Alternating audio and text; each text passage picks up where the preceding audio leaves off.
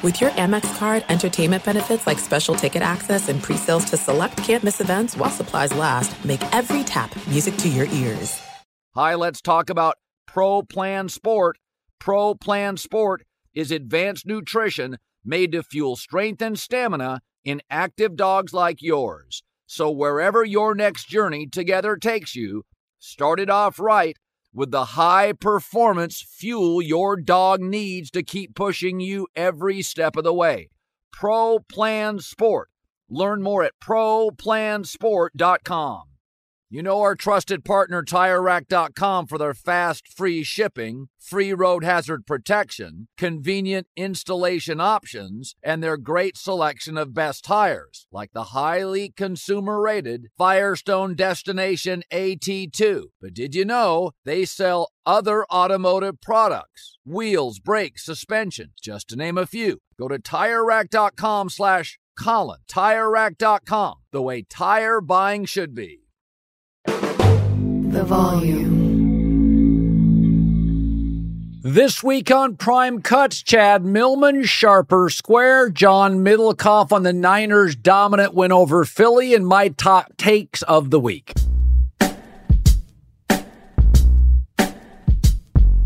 Well, hi everybody. I think the the interesting story today is uh, Tyler Dunne, who is connected, covers the Packers and the Buffalo Bills has a story today. It's part of a three part series on Sean McDermott and how he has worn out his welcome in Buffalo.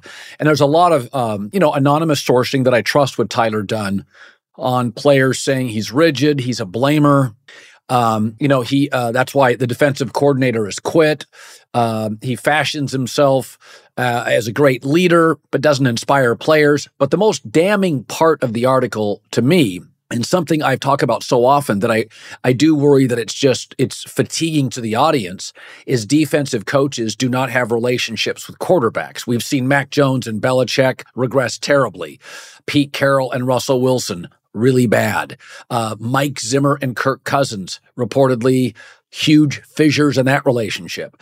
In the Tyler Dunne story, the part that would really concern me is the quote that Sean McDermott, all these years with Josh Allen, doesn't really have a great relationship. Hmm. That's why Josh Allen has regressed since Brian Daboll left. And we've talked about it on FS1. If you look at the coaches who have had to deal with backup quarterback situations this year, Shane Steichen Colts, they're winning with Gardner Minshew. Zac Taylor, Jake Browning just beat the Jaguars in Jacksonville. Um, you know, I mean, Brock Purdy started his career with Shanahan as a backup. Uh, Kevin Stefanski with Joe Flacco last week, surprisingly capable. You look at defensive coaches who have to deal with backups Belichick and Bailey Zappe, uh, Dennis Allen having to deal with Jameis Winston in New Orleans. So there is a thread here offensive coaches consistently have better relationships, not surprisingly, with their quarterback. But when your quarterback is Josh Allen, you got to get it right. And in that Tyler Dunne article, McDermott has no real tight relationship with his star quarterback. And listen, you just don't see very often. He's a blamer in the article, a defensive coordinator resign like Leslie Frazier, a respected guy. Uh, this year they blamed Ken Dorsey. He gets fired. So Buffalo's a small market, a very small market by pro sports franchise market comps. And so I, I, have my questions whether they'd fire him or not. But the reason I talk about this, it leads me to the second story, which is Jim Harbaugh is negotiating an $11.5 million a year deal with Michigan. I think the only great job available in the NFL is potentially the Buffalo Bills job. The Chargers would be a good job, but Brandon Staley hasn't been fired, and the Dean Spanos children, the boys, are upstairs in the front office, which has scared off other coaches. It's not ideal. You won't get much of a say in personnel, which Harbaugh wants. Buffalo is different. They have drafted pretty well, not great, but what they're missing is somebody to build a consistently good run game and O line. That is exactly what Jim Harbaugh has done with the Niners, with Stanford, and with Michigan. What the Bills lack as a coach vision, quarterback elevation, physicality, and a consistent run game. That's exactly what Harbaugh does. So Jim Harbaugh to Buffalo is a perfect fit The defense is good enough. The roster is good enough. There are things they do well. But how many years does this defensive coach get to use alibis to explain the inability to run the ball consistently? Also struggling to run the ball consistently, defensive coach Mike Tomlin in Pittsburgh. So it's a pattern. The Tyler Dunne story is eye opening. Check it out on Bills coach Sean McDermott. Does not paint a pretty picture. And in line with that, juxtaposed with the Jim Harbaugh news, if I was Jim Harbaugh, I would accept Michigan's offer. I don't think there's a great job out there. You get about one great job opening every three or four years. Cowboys, Mike McCarthy job. You get Dak, the O line, a committed franchise, good money, great city, good job. Matt LaFleur, Packers, Aaron Rodgers, late prime, great job. Not many. You can say, oh, oh, well, look at you know, Pete Carroll took the Seahawks. They didn't have quarterback right. Pete couldn't get the quarterback right for a couple years. That looks like a good franchise. Wasn't when he took it over. Oh, the Houston Texans were a mess. DeMeco Ryans is great, and CJ Stroud has been shockingly good. It's not a good job. Most of these openings, you got an owner issue, a roster issue, or a pressure and unrealistic expectation issue like Carolina. Bills, not only a great job opening because of Josh Allen, steady ownership, good roster. Belichick's leaving soon. Aaron Rodgers' situation is still a mess. Tua, his they haven't given him an extension, so you don't really know if the organization's all in on Tua, who has been historically injury prone. That's the only job if I'm Harbaugh. I pause on the Michigan contract offer. Other than that, I'd sign it tomorrow. The uh, Packers went over Kansas City. It was their game from the very beginning. Um, and I, I said this during the week on FS1. It didn't matter if Green Bay won in terms of the big picture. Uh, what Jordan Love had to do with Patrick Mahomes on the other sideline is to be able to match him.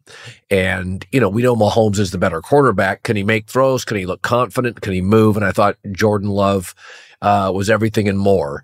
Um, you know, it's it's interesting. For years, I've said about Green Bay is I think they draft and develop as well as anybody in the NFL. Just look at their wide receiving talent. Watson, Jayden uh, Reed, uh, Romeo Doubs, and Wicks. The four really, really twitchy, Watson's a burner. They're really clever athletes. All can play. New England hasn't drafted a legitimate receiver in over a decade. Green Bay's got four in two years. they just do it well.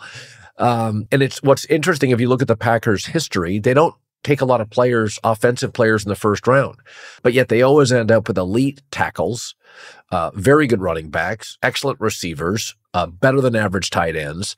It's a really offensive leading culture. Uh, Holmgren, into McCarthy, into Matt LaFleur, they do offense well.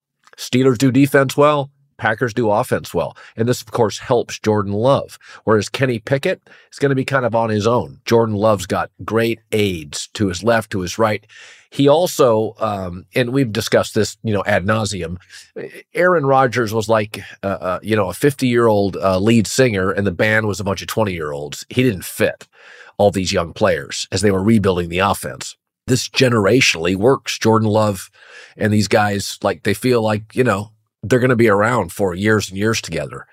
And, you know, I just think if you, if you look around at the majority of the young quarterbacks who can struggle, it's often with defensive coaches. Look at what McVay did to Goff. Look at what Shanahan's doing to Purdy. Look at what Mike McDaniel did to resurrect Tua.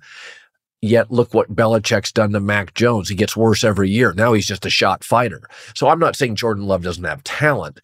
But you've watched the development in the last six weeks. He's like a different player. He was always tall and moved well. He always had a good whip. That was never a question. You, you could watch his YouTube highlights as you did and I did at Utah State. He was always a big kid who moved well and had a whip. That was never the issues. A um, little bit erratic as a thrower. He was tonight too. But this is just confidence, uh, development. And you can tell a lot. Uh, years and years ago, I remember a story. They've got confidence with Jordan Love now in the building. That's why tonight was really crucial. And you saw it a little bit against the Chargers, a lot against the Lions, and really a lot tonight. Is that you got to get buy-in in the building? Years ago, um, long, long time ago, I, was, I helped create a show at ESPN called uh, uh, Sports Nation, and it was offbeat and kind of quirky. And we didn't know if it was going to work because it was so different than anything on the air. But an executive said, "Well, if it, if the people in the building like it, if you get buy-in in the building, it doesn't matter what the ratings are; they'll support it." And I always thought that's interesting. Get buy-in in the building. It's a lot like that for a quarterback. Watch the Chicago Bears play calling with Justin Fields. He has no buy-in in the building. The coordinator doesn't trust him. The coach doesn't trust him. 70% of the throws are behind the line of scrimmage. He's got no buy in in the building. CJ Stroud, complete buy in. Jordan Love did not have it in the preseason and in September. We kept saying it's they're, they're babysitting him, they're coddling him, let him throw it. It was just slow growth. Let's wait until we're comfortable. Let's let this thing develop. The Packers knew better. Now, when you watch it, they just let him go. I mean, it's got a backyard feel to it. Just let him go. And he's never going to be as precise as Aaron Rodgers. That's not who he is.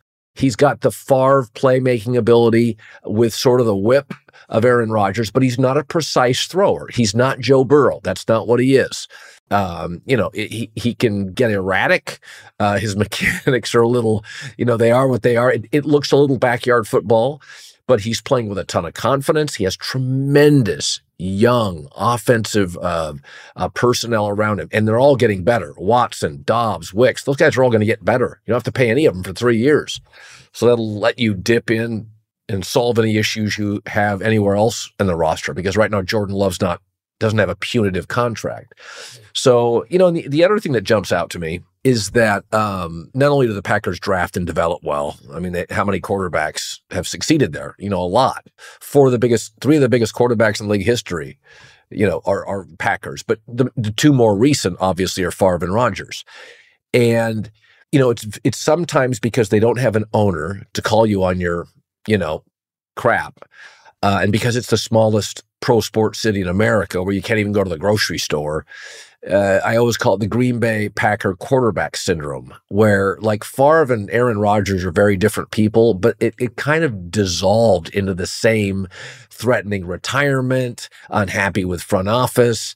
And, you know, when you think about it, um, that was perfect for Favre and Aaron Rodgers to start. It may have ended poorly, but, you know, Green Bay tends to be very supportive, very much into development. You, you don't have to worry about the press breathing down your throat. I mean, the cheeseheads, Lambeau, totally supportive, thick and thin it really is a perfect environment for a young quarterback trying to find his footing. Let me run this by my lawyer is a really helpful phrase to have in your back pocket. Legal Shield has been giving legal peace of mind for over 50 years. They connect you to a vetted law firm in your state for an affordable monthly fee. Want an experienced set of eyes on a contract's fine print, or you finally want to get that will done? Legal Shield has a dedicated group of lawyers who have your back no matter what the future brings. Sign up today at LegalShield.com forward slash slash iHeart. PPLSI does not provide legal representation or advice. See a plan for complete terms.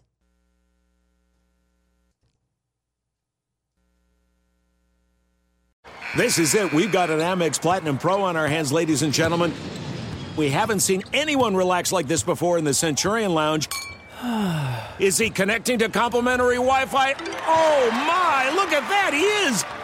And you will not believe where he's going next. The Amex dedicated card member entrance for the win. Unbelievable. When you get travel perks with Amex Platinum, you're part of the action. That's the powerful backing of American Express. Terms apply. Learn more at americanexpress.com slash with Amex. Hi, let's talk about Pro Plan Sport. Pro Plan Sport is advanced nutrition made to fuel strength and stamina in active dogs like yours. So whether you're heading out to explore a new trail or looking to set a personal best on your daily run, start your journey off right with the high performance fuel your dog needs to keep pushing you every step of the way. Pro Plan Sport. Discover the power of advanced nutrition for strength and stamina at ProPlansport.com. That's ProPlansport.com.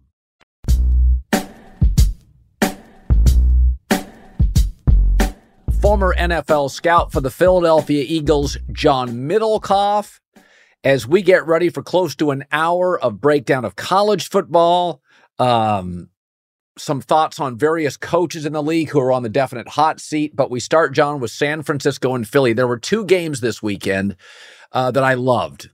I loved the Niners and I loved the Lions. So let's start with San Francisco and Philadelphia. I thought, at least in the first half, it felt like your classic matchup of great teams playmakers, speed, strength, coaching, um, kind of the class of the NFC. But I do wonder if that emotional game with a lot of snaps for the Eagles defense last week against Buffalo, and that was one of the reasons I like San Francisco. At this time of the year, John, every day counts for rest. So the Niners get several days rest. The Eagles play an especially long game against Buffalo. Defense is on the field, and I think they looked absolutely worn down in the second half defensively. That was my take. Yeah, I thought early on, I mean, that place, I've been to a lot of games there, was rocking, and the quarterback was a little shaky. The Eagles came ready to play, which was shocking. I thought it'd be the other way around. The Niners had talked a lot. Like you said, they had been off since Thanksgiving. I thought by about midway through that second quarter, the Niners were really leaning on them. You, could tell that defensive line was gassed. The Eagles' defense isn't very good. I mean, their their linebackers are decimated with injuries. They're they're on like their third string nickel corner. They had to trade for a safety. And the 49ers, from Aiyuk to obviously Deebo, who has been running his mouth for nine months. And listen, I got no problem. In an individual sport, you're Conor McGregor, you're Tiger Woods, you're whatever, you run your mouth, only you have to back it up. Deebo can back it up. I was nervous. Some other guys on the team, you know, the right tackle trying to block Reddick. It didn't matter. I mean, Deebo dominated that game. Kittle was awesome. McCaffrey was flying around. They came ready to play. But most importantly, Colin, in solidarity with the quarterback, how about that MVP type performance from Brock Purdy A- after starting the game 0 4, where it just he looked shaky. Yeah. 19 of 23 the rest of the game and just throwing dots, keeping plays alive with his legs, keeping his eyes downfield. He's how about the run he had where he broke the tackle? I'm not saying the guy's the MVP, but if he's not in the discussion, we're all not watching football. He was brilliant today. Yeah, and I think you know, one of the things I've said, let's contextualize it. Shanahan's a brilliant, brilliant play caller, and the weapons are insane. I mean, literally, Kittle will be a Hall of Famer, Trent Williams a Hall of Famer, McCaffrey should be a Hall of Famer, and if Deebo stays healthy for four more years, people will talk about him as a Hall of Famer. That's just on the offense. But I do believe that there are just certain throws that CJ Stroud makes, and I'm like, oh yeah, that's a franchise quarterback that Kenny Pickett can't make right? And and and so there are throws. Purdy will make about three throws a game, and he'll let go of that puppy before the receiver breaks, and you're like, oh. Yeah, that's a that's a franchise. And, and for the record, I don't see Justin Fields make those. I don't see him as an anticipation thrower. So, and it's not a knock. I don't see Zach Wilson make those. A lot of this stuff is innate. And you know, years ago, Bill Parcells had a rule no celebrity quarterbacks, which forget that now with NIL. They're going to be celebrities. Yeah. But I want three years of starting. And I remember when I really noticed this, I covered Akili Smith in Oregon, and I loved the way he threw the ball. But he was like a one year starter. And he went to the NFL and he just did not have enough reps. He just did not have enough reps. He was overwhelmed. And it wasn't because he was a good kid. He could move. He had a hell of an arm. He had a baseball arm, but he just didn't have enough starts. And, you know, the NFL is impatient by year two. Like if you don't, they're not sitting around waiting for you as everybody's going to lose their job. I think a lot of this with Purdy is he came in high school, college. He had like eight straight years of snaps. He's just fun. He, he is just cognitively ready to play football for sure. But I, but I also think he's really good. I mean, he was the Arizona High School Player of the Year. Really good recruiting base. In his second year starting, he was the second team All Big 12 guy behind Jalen Hurts for the next two years, he was a first teamer. And he's come in on this team, and he's clearly better than anything Jimmy brought to the table. And Jimmy was pretty good, not the version yeah. we've seen these last couple years. The other thing is, wouldn't you say probably the best average arm quarterback over the last probably couple decades was like Drew Brees? He, yeah, you know, and and we and listen, you were right on Baker Mayfield. I personally thought he could become that. Clearly, he never sniffed that. I actually think this guy has a lot of those traits in the pocket, but he also has, yeah. unlike Drew. Now, Drew was much more accomplished as a passer coming out of college, but this guy clearly is comfortable to go into an environment like that. Dreary day, Philly, and I get they were running out of gas and the Niners were favored for a reason, but that kid was dominant. you know, just in terms of accuracy. And what's the key if you're going to play with really good players? Put it on them because they're like, well, they got a lot of yards after the catch. Well, he hits them in stride. The ball to McCaffrey down the middle, a couple balls to Deebo, a couple balls to Kittle. And his athleticism, I think his 10 yard split is a, pretty much the same time as Christian McCaffrey. So he's not Lamar Jackson or Cam Newton down the field as a runner. But, you know, in those little bursts, he can keep plays alive a lot like Jalen right? And that's an underestimated part of his game that has taken the Niners to a whole nother level. Now, once they pulled away, it was not a fair fight because the Eagles, right. like you said, ran out of gas.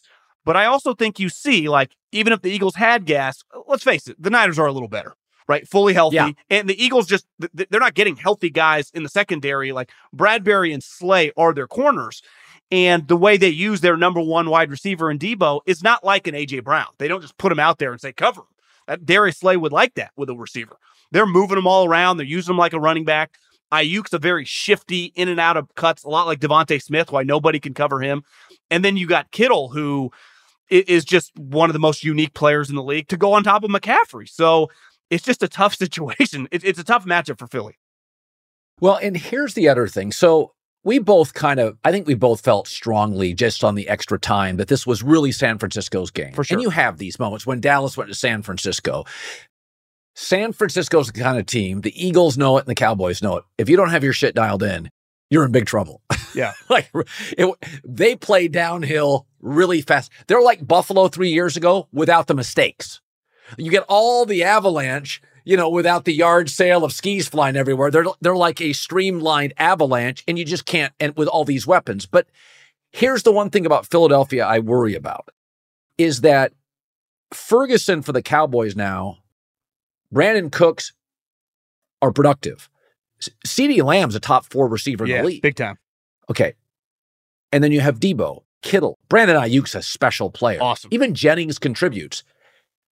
The Philly secondary is not getting better. Awful. They made a move at the trade deadline. It's bad. It's old. It's not getting better. Even Detroit, if you watch them today, because Goff usually has time because of that offensive line and they run the ball really well. Jameson Williams now becoming more of a threat. Yeah.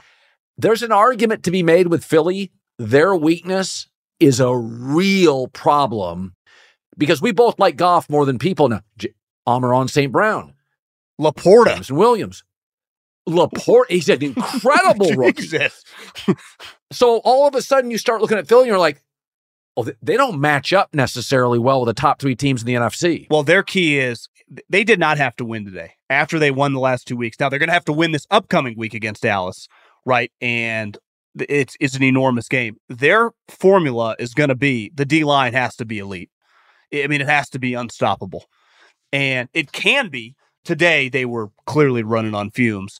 That's why, let's face it, today through everything, I mean, McCarthy, I'm sure, feet up, eating a sandwich at home with a big smile on his face because he has the opportunity now at home. The Niners took care of business. The Niners now play Seattle. All of a sudden, if Dallas wins and the 49ers wins, the Eagles are kind of looking up. I'm with you. You got to be able to it's not like Ambry Thomas and Lenoir or Richard Sherman and Darrelle Revis in their prime, but they're functional players.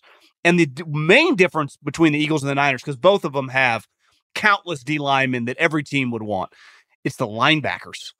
I mean, Fred Warner is a dominant player. Greenlaw, who got in a fight with Dom on the sideline, is probably the best number two linebacker. But even when those guys, there was a moment when when Greenlaw got tossed and, and Fred's shoe came off, the Niners have two other backups who are solid. I mean, the Eagles linebackers are Kyle Shanahan was this is why Deebo and those guys were talking so much shit all week. They don't think that all those guys have a chance to handle their speed, their physicality. And they don't. And, and once they took a deep breath and just kind of handled the crowd and, and just kind of the wetness and just everything that the Linc brings, it was a rout.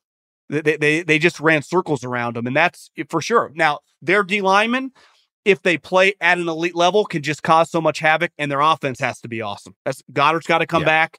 You know, AJ Brown had some big time moments. DeVonta, th- their offense is really special, and that's why they've won a lot of these games, right? Because it's essentially been shootouts in the second half. Harder to have shootouts with the 49ers, I, I think, because their defense, they're just not really going to play in a 38 to 35 type game. Yeah, the best one possession win teams over the last several years have been Philadelphia. It caught up with them today. Minnesota last year caught up with them. There was a Cowboy team and a Seahawk team over the last three or four years, Yeah. and it caught up with them. You, you, you just can't. You eventually you can't get outgained like Philly had four straight games. Eventually, this is it just doesn't work that way. And so I, I kind of look at the Philadelphia, and I like so. I mean, I think they'll play very well in a weird way they were best served to get their butt kicked because they'll come against Dallas. For they'll sure. play a great game. One hundred percent. They'll they'll they'll play a great game. But I do think there is a fundamental problem that they can only overcome with ball control offensively, which is their back their back four, back seven. Linebackers are weak. Corners aren't great. They have one good safety. The only way to overcome that is with ball control, and that's it. And now they have the components to do that. I think they also got to be really careful. And in fairness, their players, I mean, Slay's on the volume, high level guy, Jalen, super high level guy. Their coach can be really, really yappy, right? And not in a Bill Parcells, like check the pelts on my wall yappy. It's like kind of annoying. And there's a level of, you know, listen, Kyle Shanahan's going to scream at the refs, but he's not going to give the other team. He, he's an old school kind of Andy Reid, his dad. Like it, it's not about, he doesn't want to get involved in the thing. And I do think their coaching staff, you got Sirianni screaming at people pregame. He just, I, I listen, that works against the majority of opponents. It's not going to work against the Chiefs. Maybe it works a little bit against Dallas, but it's not going to work against the 49ers. It's more just X's and O's. We're going to hit you in the mouth and we're going to be relentless. So all that stuff, you know, that kind of typically feeds into Philly. Like they, they loved when Dom got tossed and they feed off that stuff. The Niners are, they have proven that this core of guys have won so many games on the road. Went into Green Bay and won, went into Dallas and won. Like they- they're not going to be intimidated by difficult. They easily could have won a couple years ago against the Rams, right? You know, when Tartt dropped the ball. So they go into these environments a lot like some great like NBA players, like the Curry group over the years. Like they're not intimidated. They, they, they might need a couple series to kind of gather themselves, but they're going to be okay. So the, the Eagles, it, this it's going to be a scheme game versus them. Can you out scheme them? Because all Yeah. the other shit, like eh, the Niners aren't going to be phased by that crap. Can you can you outthink them? Can you out call like Andy Reid? Can you out call plays against whatever their their looks are, offensively or defensively? And you saw today it wasn't really a fair fight. Now, I like you said, I'm going to give them the benefit of the doubt, little gas. I think if you told me there was a rematch, I would expect a much better Philly effort. Yes. But I, I do think big picture, do they have like their head coach? uh, He's not calling the plays on either side. He's just kind of screaming on the sideline. Like the 49ers guy is their play caller. Like it's him versus you. You know, so I Yeah. that's a disadvantage for the Eagles. Um, you know, eh, eh, here's the other thing is I I'm trying to think of a roster. Hufanga's injury, um, although painful, they can protect it with a good pass rush. I don't think there's been a roster as good as San Francisco since the Seahawks roster that won a Super Bowl but went to two straight. That that roster just didn't make that was such a good roster. You're not really allowed to do that anymore. Again, Russell was on a rookie deal. Yeah, Purdy. The minute he wasn't, the roster wasn't good. Purdy's on a rookie deal. But I'm trying to think of a roster. I mean, that's I remember that Seattle team was so good that they went and just rented Percy Harvin, almost never used him as a toy. And then they went and got Cliff Avril, said, Yeah, we'll bring another pass rusher. And you're like, Yeah, that's a luxury of a rookie contract. You can't do that with a veteran quarterback. But I think this roster, you know, I, I find myself rooting for San Francisco to win because it would be such a shame if this roster didn't at least want, like that Seattle roster, John, it was too damn good not to win a Super Bowl. Yeah. It was just too good. That was just fundamentally too good. The Ravens roster with Dilfer, there's like seven Hall of Famers. I grew up with the Steelers in the 70s. There were a couple Raider teams. You're like, yeah, the, the Cowboys, Jimmy Johnson roster, they need to win a Super Bowl. There's too many good players. All right, time for another edition of Sharp or Square. Chad Millman, CCO Action Network, all odds provided by DraftKings. All right, let's start Sharp Square. So let's go underdogs first. I'm prone to like underdogs. Saints are all beat up. You got a new coaching staff with the Panthers trying to impress the owner, who's an impulsive, impatient man. Um, Saints have been an underachieving team all year. I'm going to take Bryce Young plus five against the division rival, Sharp or Square. totally sharp play. This one has been moving. Colin, this line opened at six and a half on Sunday. Wise guys immediately started betting it. By Monday morning, it's down to five, right? And look, nobody thinks the Saints are what the Saints ex- were expected to be in the beginning of the year. Jameis Winston, he's 8 and 19 against the spread as a favorite in his career. Dennis Allen, one of the most unprofitable coaches at, against the spread in his tenure of the past 20 years. They're 1 and 9 this year as a favorite. Meanwhile, the Panthers defense has been improving. They got Jaycee Horn back last week. He is a difference maker in the backfield, defensive backfield. And the Saints just haven't been very good. Like everyone talks about their defense. Defense is like 30th in EPA per play uh, in the past six weeks. So not a good spot for the Saints, and that's why the wise guys are playing them. All right, um, Denver plus three. Uh, last week against a really, really well coached defense, they got turnover prone, but the previous four to five weeks, they weren't. There are limitations to the offense, but they're not a turnover heavy offense. They were last week on the road. The Chargers don't create turnovers. I thought their performance against New England was staggeringly bad. Uh, shockingly, it's as if the locker room quit, but the Patriots were so bad they still couldn't beat them. I would take the Broncos in a rivalry game here, plus three, sharp or square. Yeah, definitely the sharp side. Nobody likes to bet the Chargers as favorites. Even last week, the wise guys were betting the Patriots and they got, you know, unfortunately, it was basically a bad beat. It was a baseball score of six to nothing, and the line started at six and moved down a little bit. Um, similar here. Like we're talking about a division underdog. Last five years, they cover 57% of the spread, 50% of the time when they are the road dog. Uh, the Broncos, last week aside, they had their moments. They had a shot to cover yep. and win against the Texans, even yep. playing even playing terribly. So now they're getting a much better coach in a in a smash spot for the wise guys. They're on the Broncos. Seahawks plus 10 and a half at the Niners. Philadelphia's um, that win is impressive, as we've often talked about. After a great win, teams pull back. Seattle at six and six, and the Rams are coming hard, desperate. Um, you know, I'm I'm not a Geno Smith fan, but there's weapons here. This is a rivalry game. It's the season for Seattle. I thought this was one of my favorite picks on the board, sharp or square. Totally sharp. What's interesting here is this number, it's kind of stabilized. On Sunday night, opened about 12, 12 and a half, 13.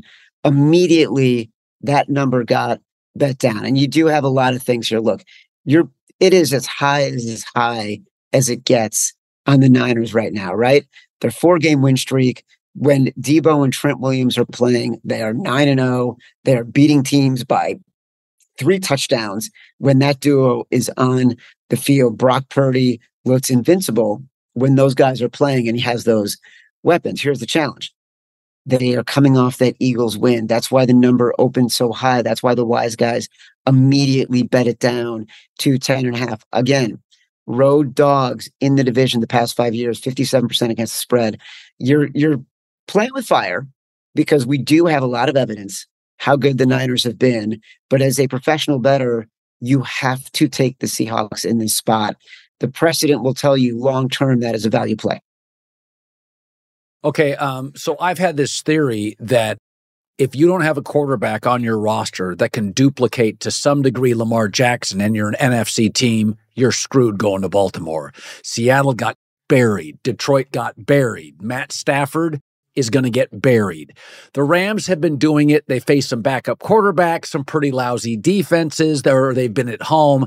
Rough spot for an NFC traveling to a different time zone, early game. The I love the line at minus seven. Don't love it as much at minus seven and a half, but Baltimore's done this time and time again as a home favorite against West Coast teams. Ravens minus seven and a half, sharp or square. Well, at seven and a half, it's square. At seven, it's neutral. Um, there's no huge consensus here. The Rams are getting played at seven and a half. There's a couple things that are tempting the wise guys. Seven and a half is just a huge number, right? You can easily see the Rams are down by two touchdowns. Game is out of reach. They got two minutes left. You know, Sean McVay is not going to take his foot off the gas. Matthew Stafford in that spot can wing it, find his receivers the Ravens are playing a little bit more lax and they cover the back door at seven and a half because, you know, you got the hook. At seven, it's a little bit more cautious for the wise guys. There's one factor here. Lamar Jackson, as a favorite of more than three, is not very good. 21 and 31 against the spread. So, and Lamar Jackson is a favorite of more than three at home. Not very good. John Harbaugh, historically incredibly pro- profitable, not very good as a favorite of more than three at home. So this is not a great spot for the Ravens. However, they have been turning it around a little bit this year. That Colts game, I think, was an anomaly. We saw it with the Seahawks, we saw it with the Lions, but don't remember, don't forget, those games were under a touchdown. So you're playing with fire if you're going to take seven and a half.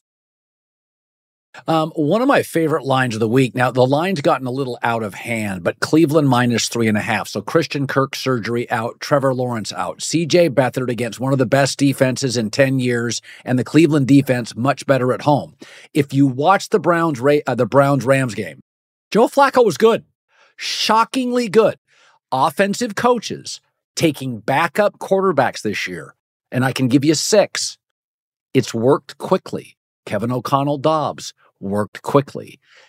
I'm going to take the Browns to cover. I think it's a blowout. I think they blow out a Jags team. CJ Beathard is a borderline NFL guy, sharp or square.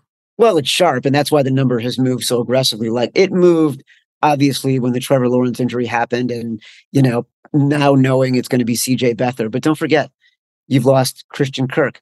You've lost Cam Robinson. They've lost people on defense, which was already a bad secondary. Now you're going to have a massive amount of wind and rain in a game that is going to be very, very ugly. This defense for the Browns is different at home 10 points per game at home, 30 points per game on the road. They are relatively healthy. Forget about Joe Flacco for a second. You're just talking about the advantages that Cleveland has as a defensive unit playing against a, a litany of backups for the Jags. So the wise guys have continued to play this and they're still playing at a three and a half. Another damaging story comes out about Sean McDermott, how one of his coaches got a truck paid for by players. It's just bad PR end of last season to now with the Bills, Kansas City lost to a really red hot Jordan Love. I think the Packers now are playing really good. I think they were a bad PI miss by the officials from scoring a, a tying touchdown. So I think we're overplaying because it was a wildly popular game and highly viewed. We're overplaying the problems with the Chiefs. They are favored by only one and a half against the Bills, who I just think going back to last year's playoff game are a bit of a mess inside the walls of that organization. I'll take Kansas City to cover sharp or square. Well, look, the line has moved in the Bills' direction right. before right. this story that you're referring to came out. And this this line opened at three, immediately got bet down to two and a half, then two, then one and a half, some places one, which to me is insane. And I think it is a huge overreaction to the troubles that Kansas City has had, like you said, and also an overreaction to the Bills being competitive against the Eagles, losing a really bad game, having the week off, and now needing to win this game to get to the playoffs. Haven't the Bills been desperate for like a month and it hasn't mattered? Right? Like it so so why is this game going to be any different? And to your point about Patrick Mahomes, look, I bet the Packers plus six last week on Monday night. And there is nothing that feels worse than having the team that is playing against Patrick Mahomes when Patrick Mahomes has the ball at the end of the game. And look, yeah. he made a bad pass. He got beat on that interception, but you're right. One PI away from probably getting to the end zone and making that a 27 27 game. I don't want to bet against Patrick Mahomes as less than a field goal favorite in November and December when he's at home. So if you're telling me I got to get Patrick Mahomes and he's just got to win by one point, come on. Of course we're taking the Chiefs. All right, it's time to talk me into this one. Um, Eagles plus three and a half, despite the fact they will have played the Cowboys and the Bills and the Niners and the Cowboys again and all these tough teams, Kansas City mixed in. There is a fatigue, right? But I do think it's being overvalued. This is a good team that had won 24 of 26, cold, leading, trailing, warm, windy. They win. Three and a half divisional game. Cowboys may win, but the hook I'd take.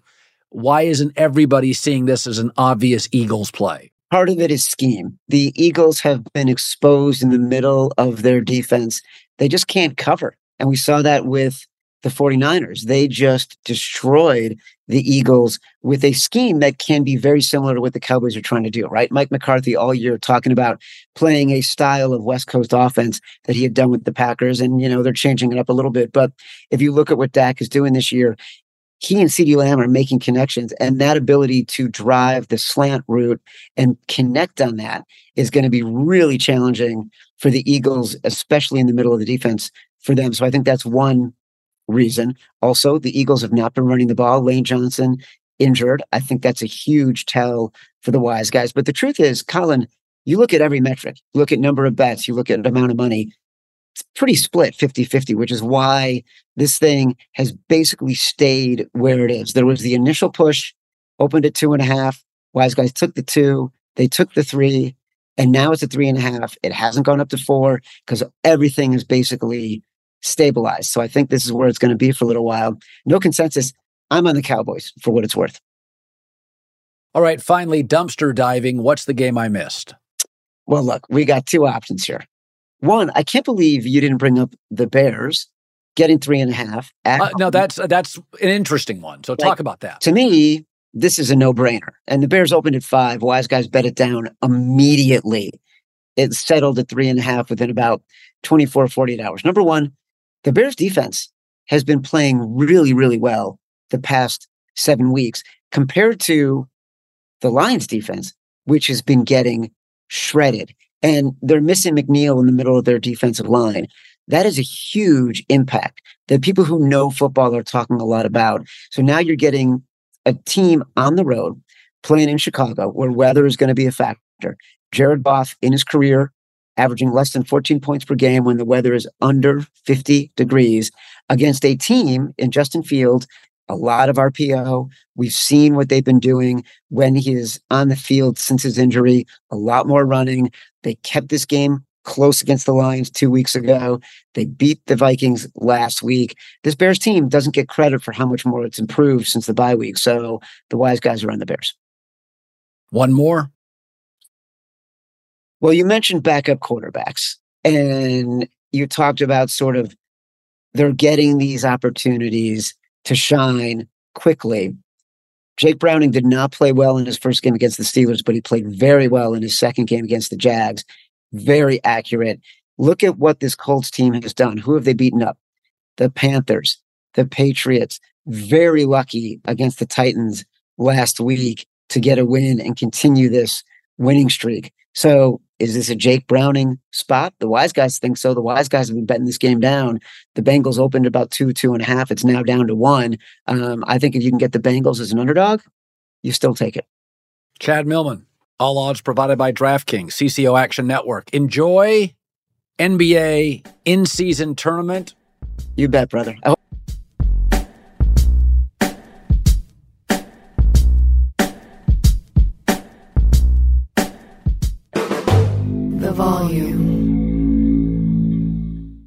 Hi, let's talk about Pro Plan Sport.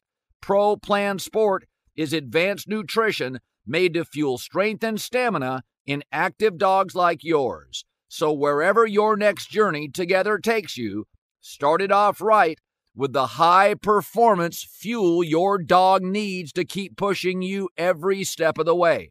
Pro Plan Sport. Learn more at ProPlansport.com. Live Nation presents Concert Week. Now through May 14th, get $25 tickets to over 5,000 shows. That's up to 75% off a summer full of your favorite artists like 21 Savage, Alanis Morissette, Cage the Elephant, Celeste Barber, Dierks Bentley, Feid, Hootie and the Blowfish, Janet Jackson, Kidz Bop Kids, Meghan Trainor, Peso Pluma, Sarah McLachlan. Get tickets to more than 5,000 summer shows for just $25. On sale now through May 14th. Visit LiveNation.com slash Concert Week to learn more and plan your summer with Sean Paul, Sum 41, 30 Seconds to Mars, oh, and Two Door Cinema Club. There are some things that are too good to keep a secret. Like how your Amex Platinum card helps you have the perfect trip. I'd like to check into the Centurion Lounge. Or how it seems like you always get those hard to snag tables. Ooh, yum. And how you get the most out of select can't miss events. With access to the Centurion Lounge, Resy Priority Notify, and Amex card member benefits at select events, you'll have to share. That's the powerful backing of American Express. Terms apply. Learn more at americanexpress.com slash with Amex.